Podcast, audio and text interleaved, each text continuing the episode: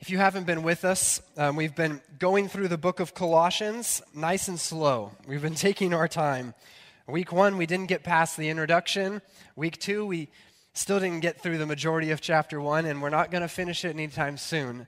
But we're taking our way through this rich book as we see Paul writing to this church in Colossae. Our, our theme as we go through Colossians is on the screen there for you all in all. And it's a phrase we'll see in chapter 2, kind of summarized in who Jesus is that he is truly all we need and in all things. And what we're looking at week after week after week is just who is Jesus? Who did he claim to be? Who has he demonstrated himself to be? And why does that matter? Last week we saw that Paul challenged these people, although he encouraged them with the good that was going on, he challenged them to continue to walk worthy of the Lord. That their behavior would match the name Christian as a follower of Christ. And we ended last week seeing Paul bring our attention to the work of God and the way that he has qualified us to be partakers in the inheritance, how he's conveyed us or delivered us out of darkness and into the kingdom of the Son of His love. And how He's forgiven us, He's redeemed us, and we have this hope in Him. Well, this week, He's going to continue to press into all that Jesus has done for us and all that Jesus is and who we are in light of that. And so, for context's sake, we're going to pick up back in verse 9 of chapter 1, and we'll read all the way through 23. Here's what we read. For this reason, we also, since the day we heard it, do not cease to pray for you and to ask that you may be filled with the knowledge of his will and all wisdom and spiritual understanding, that you may walk worthy of the Lord, fully pleasing him, being fruitful in every good work and increasing in the knowledge of God, strengthened with all might according to his glorious power for all patience and long suffering with joy, giving thanks to the Father who has qualified us to be partakers of the inheritance of the saints in the light. He has delivered us from the power of darkness and conveyed us into the kingdom of the Son of His love, in whom we have redemption through His blood, the forgiveness of sins. He is the image of the invisible God, the firstborn over all creation. For by him all things were created that are in heaven and that are on earth, visible and invisible, whether thrones or dominions or principalities or powers. All things were created through him and for him. And he is before all things, and in him all things consist. And he is the head of the body, the church, who is the beginning, the firstborn from the dead, that in all things he may have the preeminence. For it pleased the Father that in him all the fullness should dwell, and by him to reconcile all things to himself, by him, whether things on earth or things in heaven, having made peace through the blood of his cross. And you, who once were alienated and enemies in your mind by wicked works, yet now he has reconciled in the body of his flesh through death, to present you holy and blameless and above reproach in his sight, if indeed you continue in the faith, grounded and steadfast, and are not moved away from the hope of the gospel which you heard, which was preached to every creature under heaven, of which I, Paul, became a minister. Let's pray this morning. Lord, as we come before your word, God, as we look at this letter written by Paul to the church in Colossae, Lord, we, we recognize that it is still true today, that there is a spiritual significance that we can glean from even this morning. Jesus, as we look at your preeminence, I pray that you would increase our understanding of your gloriousness, your majestic nature that you are truly the, the image of the invisible God, that all things exist by you, through you, and for you. Whether we know that and believe that and live that, or whether this is the first time we're hearing that this morning, I pray that you would meet us in this space. That your living, active word would pierce our hearts, would challenge our understanding, that there would be much fruit from today's study of your word, and that all the glory and the honor would be to you. And it's in your name, Jesus, we pray. And all God's people said, Amen. Well, if you're taking notes and you want to write down a title, we'll bring it up for you on the screen. It's just this simple statement Give me Jesus. What we see going on in Paul's letter to this church in Colossae is that he's been given a report of what's taking place there. Paul himself has never been there. He's in prison as he's receiving this report from Epaphras. And he's heard of some good things going on, of their faith and their hope and their love, as we looked at last week. But as we continue through this letter, what you'll see is that there's also these heresies that are making their way within the church. It's incredible that we're only in the early 60s AD, and yet already there are things creeping into the church. The enemy is fast at work to try and bring in false beliefs, distortions when it comes to who Jesus is and, and who we are in light of that, how we're called to live. These different isms that are coming into the church. Gnosticism, right? Gnosticism means to know. These people that claim to have a higher knowledge and intellect and understanding of these things. A people that also claimed that Jesus wasn't truly in a physical body, that it was a phantom body, that he was just a spirit and also claimed that he was not really God, but he was just one of many other angelic beings that were sort of in this middle ground between God and man. People thought that all spirit was good, but all physical things were evil, were wicked, were bad. It led to all sorts of other isms like legalism, asceticism, and many other false beliefs that were beginning to creep into the church. Today, some of those false things, thinking we see come into the church are things like materialism and hedonism, the pursuit of pleasure, or even atheism. So many people who are deconstructing their faith today and denying that God even exists. But I love what we see Paul do here in addressing these issues. He hears of what's going on at this church, and he does not make this exhaustive list of all the things I've heard you're doing wrong, and let me tell you how all of those things are bad and evil and wicked. Now, he'll call out some of those. But he makes his first and foremost point you need to know who Jesus truly is. Because here's what he realizes there are issues at hand, but probably even by the time he's written this letter and it's sent back by a messenger and it is read before the church there, there will be other issues as well. Issues that haven't been reported to him. And after those issues, there will be more issues because the enemy is constantly at work. And so instead of trying to address every single issue, he realizes all of these issues have the same solution, and it's Jesus. It's that you would know who Jesus is truly. If you understand that, that's going to take away all these other issues, all these other fruits that are going on. Let's get to the root of the issue. I'm going to give you Jesus. And I'm going to make clear throughout this letter that He is all you need. You don't need to add to Jesus, but you need to know Him, and you need to know Him for who He is, for who He claimed to be, not for who these people are trying to tell you He is in this church.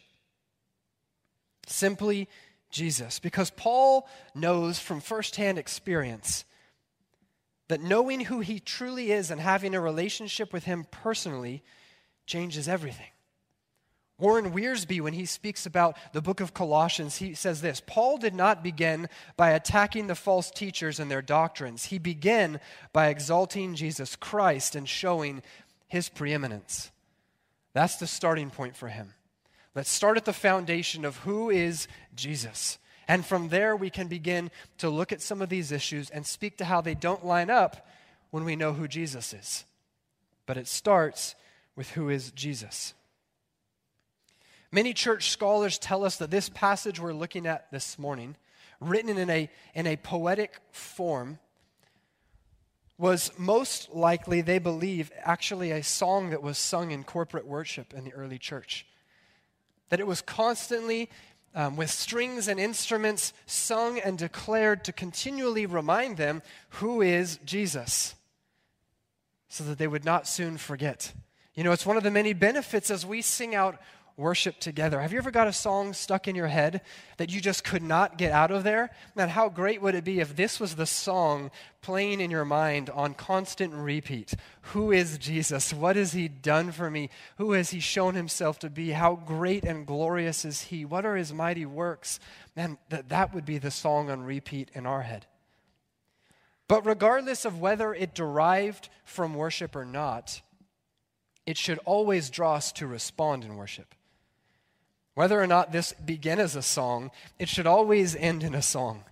As you spend time in the presence of Jesus, looking at who he is in Scripture, your natural response is to give thanks.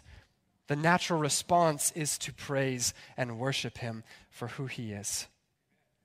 And so we're going to see Paul first distinguish to them who is Jesus in relationship to three different things in, in relationship to God, who is Jesus, in relationship to creation, who is Jesus, and in relationship to the church, who is Jesus. And so the first thing he declares to them is who is Jesus in relationship to God. And he says this He is the image of the invisible God. The first obvious fact that Paul is making here is that God is invisible. And this isn't something new and unheard of. In fact, in 1 Timothy 1:17 we read this. Now to the king eternal, immortal, invisible, to God who alone is wise be honor and glory forever and ever. Amen. We then look at 1 John 4:12 and what does it tell us? No one has seen God at any time. If we love one another, God abides in us and his love has been perfected in us. So Paul says that the God that we, we, we do not see, who is invisible, has been made visible by Jesus. The second thing he wants to make clear the image of that God is displayed in Jesus. Now, according to Genesis chapter 1, you and I have been made in the imago Dei, in the image of God. But I don't think I have to convince you that we are imperfect image bearers. That we're a sad excuse if we're all somebody sees and knows about God. That we fall short of the glory of God. That we could never possibly display his, his omnipotence, his omniscience, his love and his care and compassion, and his ability to save to the utmost. We fall short as image bearers. But here, what we see in describing Jesus is not that he is an image bearer of God, not that he is in the likeness of God, but that he is the image of the invisible God. The word there, icon, for image, it has two main meanings that it could be made in the likeness or the manifestation. Now, when I say likeness, I want to be clear here. This isn't speaking to the likeness like my son may resemble me, where there are similarities that you can see. Oh, yeah, I can see. He looks like his dad. He has his ears or his eyes, hopefully not his nose, but he has some kind of resemblance to him, right? No, but the word likeness that is used here is speaking of an exact likeness. It's the likeness when you look in the mirror, and like it or not, that's who you are. That's a perfect likeness of you.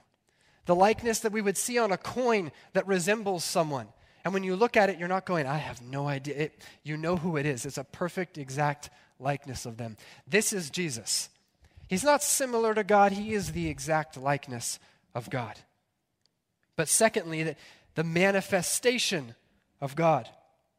This speaks to the fact that Christ is the image of God in the sense that the nature and the being of God are perfectly revealed in him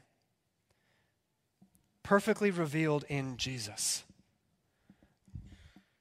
This is why we read in John 1:18, which begins very similar to the verse we just read, no one has seen God at any time. The only begotten Son, who is in the bosom of the Father, he has declared him.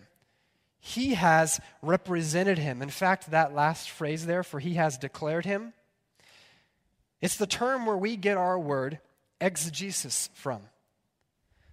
And if you don't know that word, it's a term we use to the faithful studying and teaching of God's word, where we bring out the God intended meaning of a text. Instead of taking our own agendas, our own thoughts, our own ideas, and trying to force them into the word, we let the word clearly speak for itself clearly show us and display to us what the truth is within it.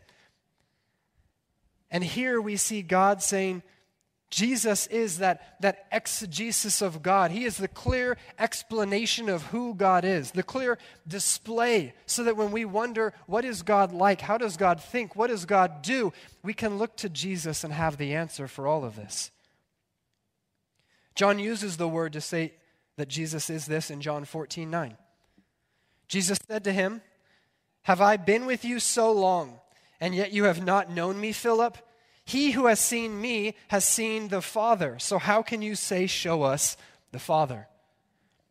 Philip says, You keep talking about the Father. You know, maybe, if we could just see the Father, that's, that's all we need. That would be the icing on the cake. And Jesus says, Philip, how long have you been with me? And you're asking to see the Father? You're looking at him. If you see me, you see the Father. Jesus is the perfect image of God. We need to look no further than Jesus.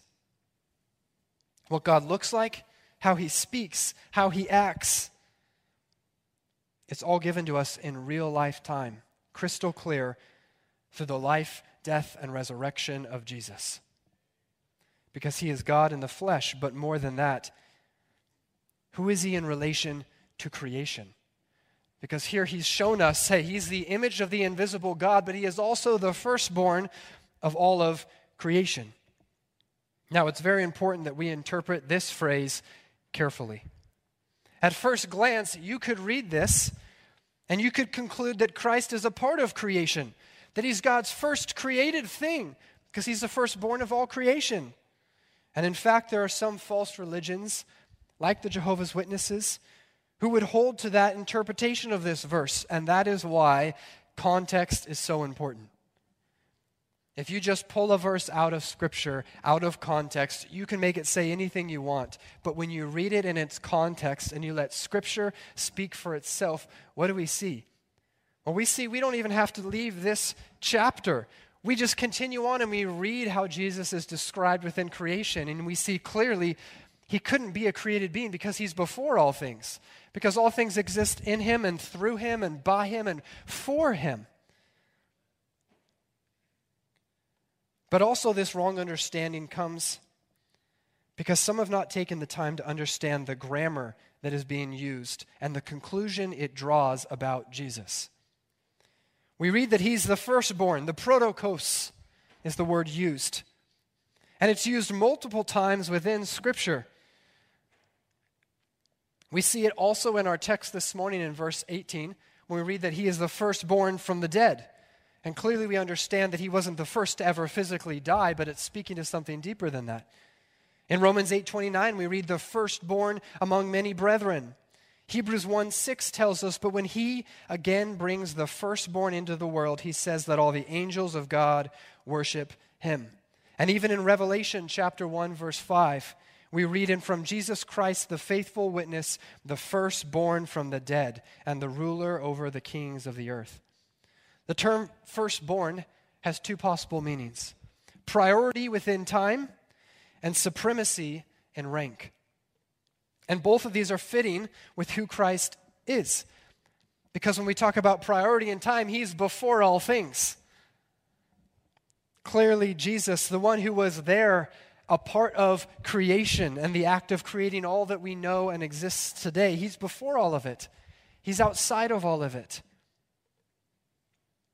Yet still, there are those who would also argue that not only is this speaking about the grammar, but but what about the, the idea within that culture of a firstborn? What about that understanding that they would have looked at?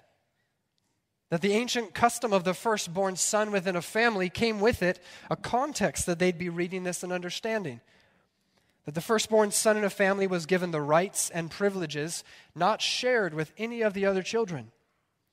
That the firstborn son also served as the representative and the heir of that family and was given the management of the household. And if we look at this passage through this lens, what do we see? We see Jesus is the Father's representative and heir and has been given management over all of creation and the household, so to speak, of God. He is the head of the church, as we see in our text. And it makes him Lord over all creation. So, no matter what angle we want to take at this scripture, we can look at it within its context of what Paul continues to say. We can look cross references at what else is said of Jesus. We can do a word usage and see the exact words used to describe him as the firstborn over all of creation. Or we could even look at the word imagery and the context of that culture and how they would have viewed a firstborn. But no matter how you slice it, the only way this text says that Christ is a created being and not God is if you're reading it wrong. It's the only way it's going to say he's anything except for God in the flesh who dwelt among us. And Paul uses verses 16 and 17 to explain this fact, to explain what the firstborn over all of creation looks like. And first, he points to the fact that Jesus is the source of all creation. For by him all things were created. And he goes on to, to lay out what that consists of that heaven and earth, that everything visible and invisible, that thrones or dominions, principalities or powers.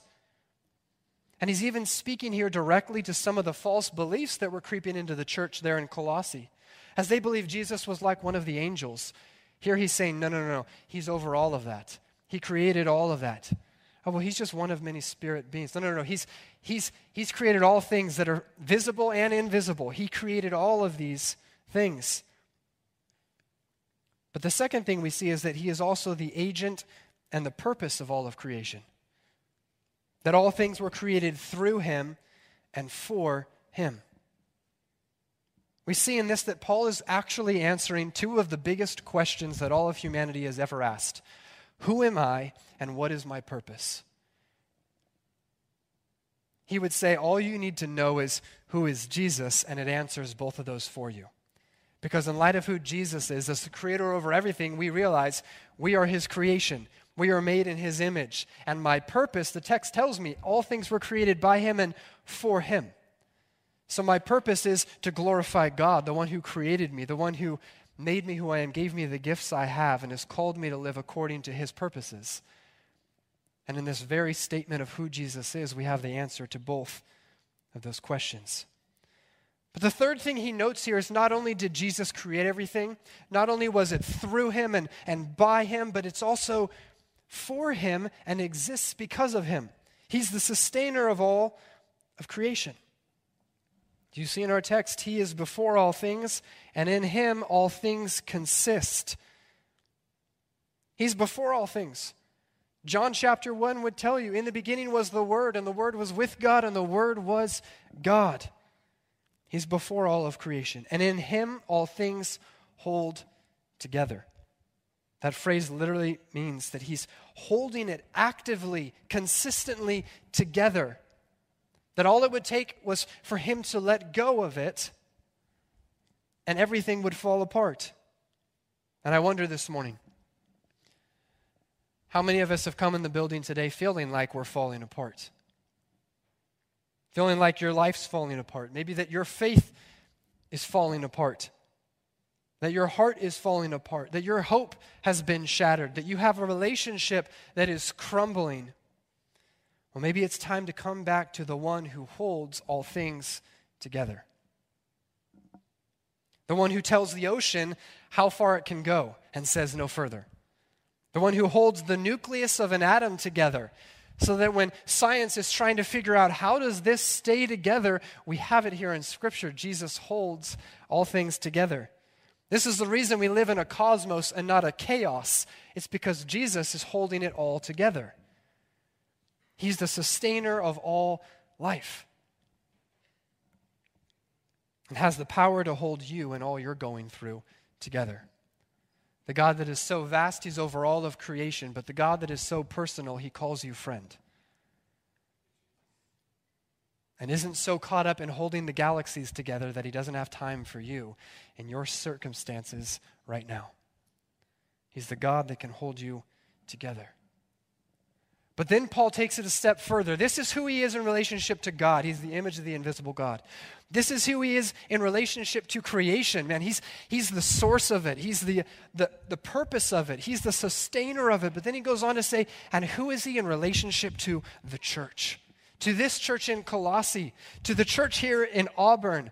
Who is Jesus in relationship to the church? He is the head of the body, the church. It's been said you cut off the head and the body dies. Often this is true strategically within battles, within wars, that if you can take out the leaders, many of the soldiers will surrender. Cut off the head and, and the army will give up. But it's always true anatomically,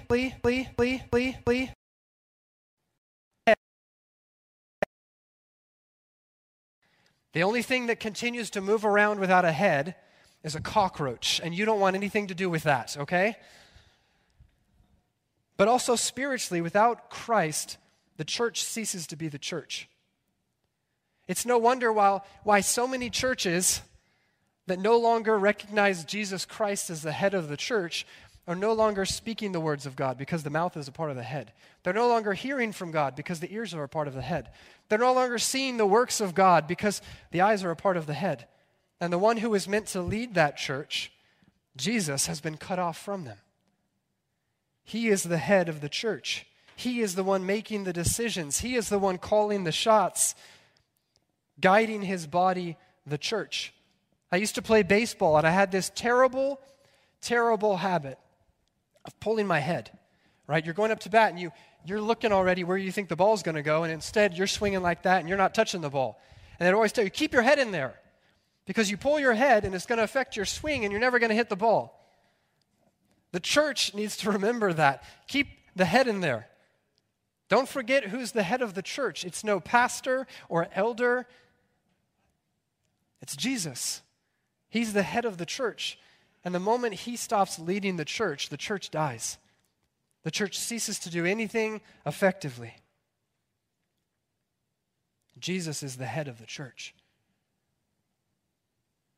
And then he calls him this, this statement that, that is a perfect bookend to what he started with. He says he is the firstborn from the dead. A moment ago, he said he was the firstborn of all of creation, and now he's the firstborn of all of the dead. And there's this beautiful bookend from, from life to death. He is the Alpha and the Omega, the beginning and the end, the author and the finisher of your faith. He is all of it. He brought everything into existence, and now he's brought the resurrection from the dead into existence. Was Jesus the first to ever die? No, but he's the first to ever live the resurrected life that he now makes available and possible for us. There were other men that, and women that Jesus brought back to life, like Lazarus, but they were not the firstborn of the resurrection.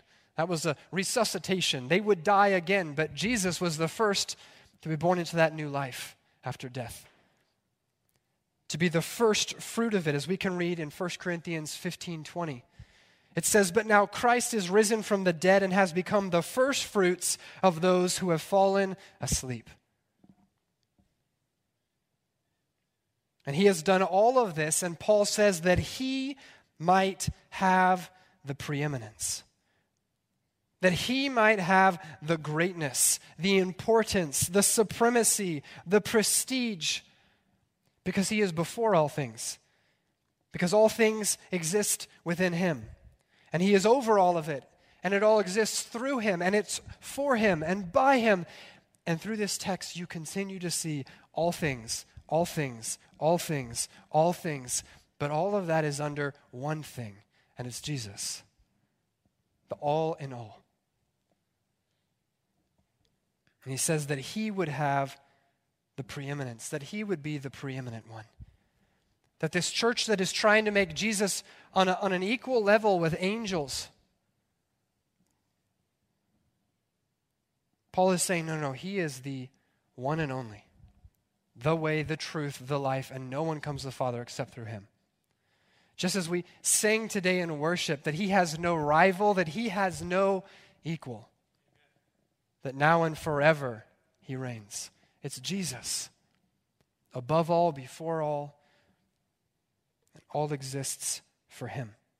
Paul would write in his letter to the Philippians while still in prison that he counted all things as loss for the excellency of knowing Christ Jesus. That everything he could accomplish and had accomplished, his titles, everything, it was rubbish, it was garbage compared to knowing Christ. He is the preeminent one. For it pleased the Father in verse 19 that in him all the fullness should dwell. The word fullness here, pleroma, was a word that the Gnostics would use. And it was a word that, that they would use to express the, the total sum of divine powers and attributes. And here Paul is saying that that total sum of all divine powers and attributes, they all converge in one place, in one person, in Jesus. And not that they meet here for a moment while he dwelled among us not for a short burst of time, but he says here that they would dwell. And the word used here is not speaking of a temporary housing that they would use on a pilgrimage. Like the tent that Paul says our body is, that's for a little while, but then we put off this tent. That's not the word he's using here to describe the fullness of God dwelling within Jesus. No, it's a permanent resting place, a permanent dwelling place. You see, in the Old Testament, we see times that God's presence would dwell temporarily somewhere, like on a mountain, or in the tabernacle, or even in the temple. But now he says it pleased God that the fullness of all the God should dwell within Jesus permanently. That we no longer need to go to the temple, that we don't go to a mountain, that the God who was once far off has been brought near because of what Jesus has done for us. That's why the veil was torn. Because now we have access to the Father through Jesus, where, where it pleased God that the fullness should dwell. And not only that the fullness would dwell there, but by Jesus to reconcile all things to himself, by him, whether things in heaven having made peace through the blood of his cross, or things on earth. That all of it has been reconciled by Jesus. To reconcile means to change thoroughly, but specifically within a relationship. It means to change a relationship that has been severed, that is at odds, where there is bitterness or there is animosity against each other, and to change it to this harmonious relationship where there is unity and peace that is now present. He said it, it pleased God that by Jesus this would be accomplished. And how was this accomplished by Jesus? Well, the text tells us by the blood of his cross. And this is an interesting phrase Paul uses because he'll speak of the cross of Christ many times. He'll speak, he'll speak of the blood of Christ many times, but here he doubles down. Here he throws both of those statements and all of the weight of them into one when he says, the blood of the cross of Christ. Speaking of the greatness of what Christ has done to reconcile us to himself. And to further explain that incredible fact that was and is, he gives a detailed state of, of who we are and where we were without Christ. He says, In you, who once were alienated and enemies in your mind by wicked works, yet now he has reconciled in the body of his flesh through death to present you holy, blameless, and above reproach in his sight. No matter how we like to view ourselves, Scripture makes clear we weren't quite as put together as we like to think without Christ. He says, without Christ, don't forget, you weren't so polished and perfect and a good standing with Him. You were at enmity with God. And you had these wicked thoughts and these wicked actions, and you were, you were against the cause of Christ until Jesus reconciled you to the Father. You were alienated and you were enemies. We looked at this last week as we saw the significance of Him conveying us into His kingdom. That spoke to the idea of, of one kingdom conquering another and then taking back those conquered people to be among their people. That the work of Jesus in reconciling us takes us as enemies and brings us in and makes us allies. And He does this through His death. And how does He present us to His Father? as captives, as enemies, as defeated people without a hope and a future. No, he, he brings us and presents us to the Father holy, consecrated and dedicated for a purpose in His kingdom. And He presents us blameless, a sacrificial term they used to describe that animal that was spotless, that was suitable to be offered as a sacrifice. So when we read that we present our bodies a living sacrifice, holy and acceptable to God, which is our reasonable service, that's only because Jesus has reconciled us to make us blameless, to make us able to offer ourselves as a living sacrifice, which is acceptable. Because without Jesus, your service is not acceptable. And then he says that it is above reproach, that we are presented above reproach which speaks to a purity in Christ that cannot be justly accused of impurity. That that's how pure and holy and blameless you are because of what Jesus did. That someone couldn't even come before the Father and justly accuse you of impurity because Jesus' work is so complete. That he has not just covered it for a season in hopes that none of it sneaks out or gets seen, but he's washed it away completely.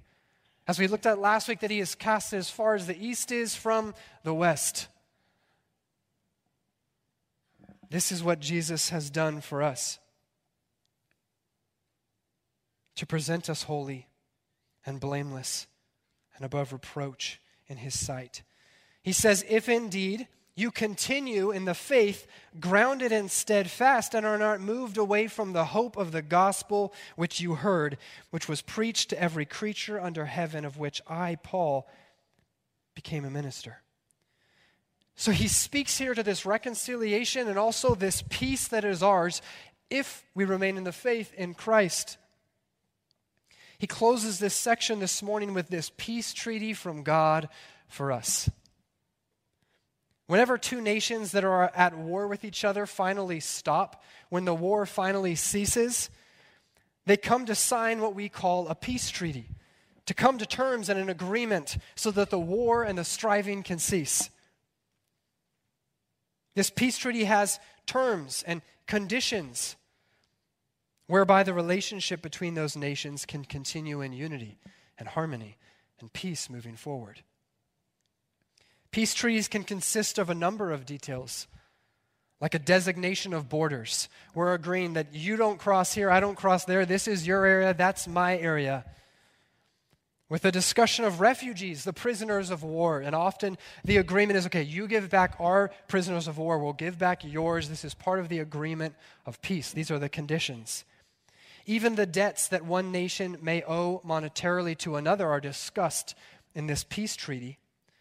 And in the text here this morning, we read the peace treaty that God has laid out for us who are at enmity with God, who are alienated and enemies of Him. The payment was paid in full by Jesus. The monetary amount is already covered on our behalf within this peace treaty. The, the hostility, the wall of hostility, that separation between the borders, is broken down by Jesus. And the terms are what? That you just continue in faith. That you remain rooted and grounded in His Word. That you stay within the context of Jesus. He is your peace treaty. He is your peace. So you depart from Jesus, you depart from peace, but in Him we find our peace. Ephesians 2 14 and 15 says this For he himself is our peace, who has made both one and has broken down the middle wall of separation, having abolished in his flesh the enmity. That is, the law of commandments contained in the ordinances, so as to create in himself one new man from the two, thus making peace. Paul wants to make clear to these people who Jesus is and the peace that can be ours in him that no amount of good works will get you to that peace. That no amount of enlightenment and knowledge will get you to that peace. It is only going to be found through the payment of Jesus, through his breaking down that wall of separation, when you come to him so he can make you blameless, holy, above reproach before the Father. That's where the peace is. It's found in Jesus. As I invite the worship team to to come on back up.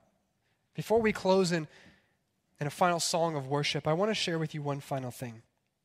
I don't know if you realize this. Last year, June of 2021, Juneteenth became a national holiday. Some of you know what Juneteenth is, some of you don't. Let me explain. In 1863, during the American Civil War, President Abraham Lincoln issued the Emancipation Proclamation which declared more than 3 million slaves living in the Confederate States to be free. But it would take more than two years, however, before news reached the slaves living in Texas. It was not until the Union soldiers arrived in Galveston, Texas, on June 19th, 1865, that the state's residents finally learned that slavery had been abolished. And former slaves immediately begin to celebrate with prayer, with feasting, with songs and dance. And then the following year, on June 19th, the first official Juneteenth celebration took place in Texas.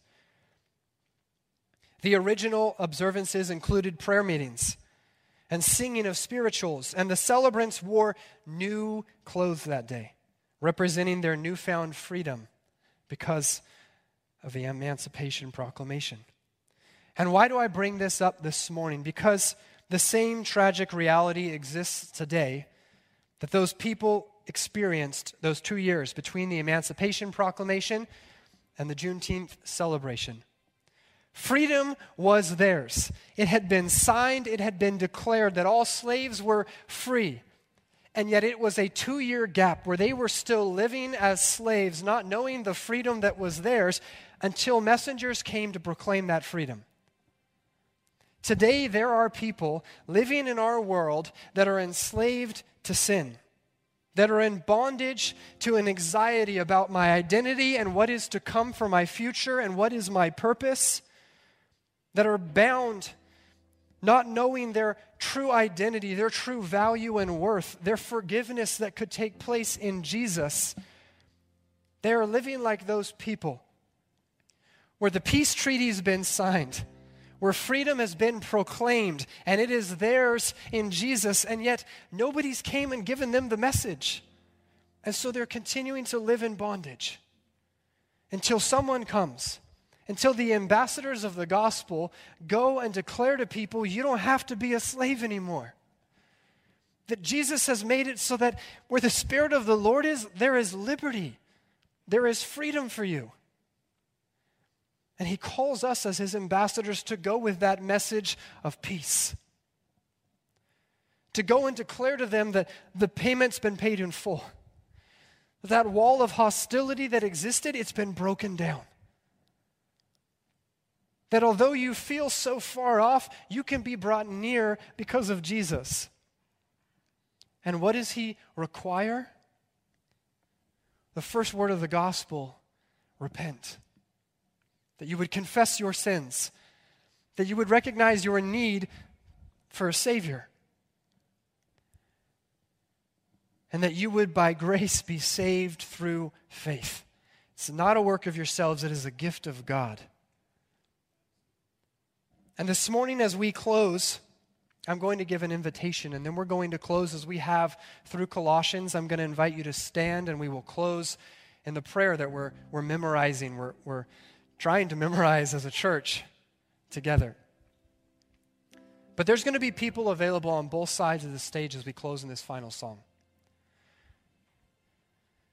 And I want to give you the invitation today that if you have not known this peace, and I'm not just saying the, the experience of peace throughout your day, but true, lasting peace that passes understanding, that guards your hearts and your minds in the person and work of Jesus, we would love to pray with you this morning. Because no matter how much enlightenment and knowledge you have, it's not enough. And no matter how many good works you have done throughout your life, it'll never be enough.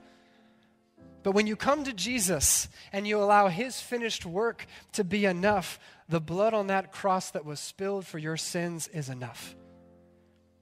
Which is why Jesus declared on that cross, not it's mostly done, not you've got a little more to add on, but it is finished in Jesus. It's finished. And if you want to experience that finished work, the forgiveness he offers you, the peace that can be yours, so you can live no longer a slave to this world, a slave to your desires, a slave to sin, but a free person who can walk in the abundant life that Jesus offers. I want to invite you, first and foremost, right now, to raise your hand and make that that statement before all of these witnesses here to say, I need that, I want that. Is there anybody here this morning?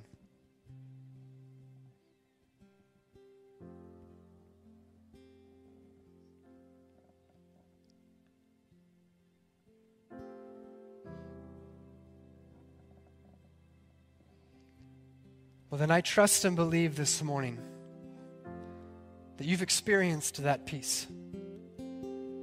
That you know what that newness of life is that exists in Jesus, that is sustained by Jesus. But as we close in a song of worship, the invitation still stands if, if you have wandered from that peace. If you're experiencing a life that feels like it's falling apart, and you need to once again have someone just pray that you would be reminded and brought back to that Jesus who sustains all things, who holds them all together. Please don't hesitate to come and get prayer. What we refuse to do here is play church. We want to be the church. And if there's one place you can be honest and you can be real and you can still experience grace and acceptance and forgiveness, it has to be in the body of Christ here in the church. So don't hesitate to come and get prayer. Would you stand with me as we close in this prayer from Colossians chapter 1, beginning in verse 9 to verse 14? Let's go ahead and read it together. If you don't have it, it's on the screen for you. For this reason, we also, since the day we heard it, do not cease to pray for you and to ask that you may be filled with the knowledge of His will in all wisdom and spiritual understanding that you may walk worthy of the Lord, fully pleasing him, being fruitful in every good work and increasing in the knowledge of God, strengthened with all might according to his glorious power, for all patience and long suffering with joy, giving thanks to the Father who has qualified us to be partakers of the inheritance of the saints in the light. He has delivered us from the power of darkness and conveyed us into the kingdom of the Son of His love, in whom we have redemption through His blood, the forgiveness of sins. Amen.